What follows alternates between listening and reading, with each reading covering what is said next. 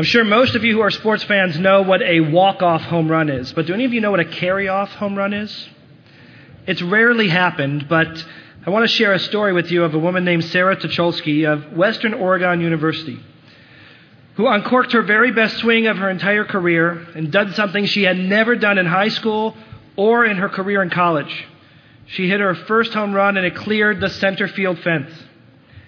But her dream come true wasn't quite a dream come true. She was trotting around the bases and she realized that she missed first base in all of her excitement because it was the bottom of the ninth and it was a tie score. There were two people on base. Her score was going to help them win.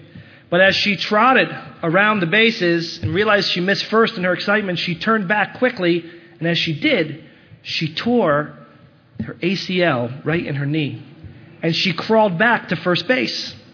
And then the umpires jumped in.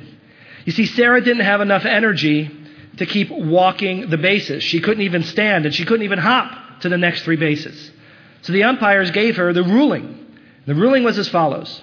If any of her teammates touch her, she's out and the home run doesn't count.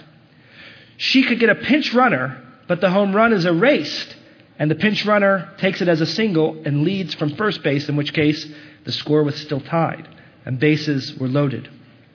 They didn't know what to do.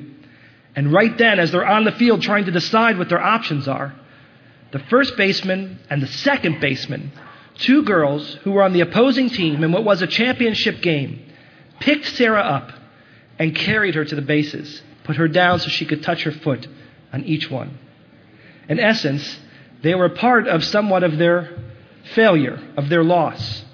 But if you ask these girls, they were actually part of the greatest victory. Sometimes in life, more than a win or a loss, but really the spirit of the game and what matters the most. Examples that we don't see every day, but a beautiful example of how even people on an opposing team can be part of something bigger than they are. To do what's right. To do what feels good.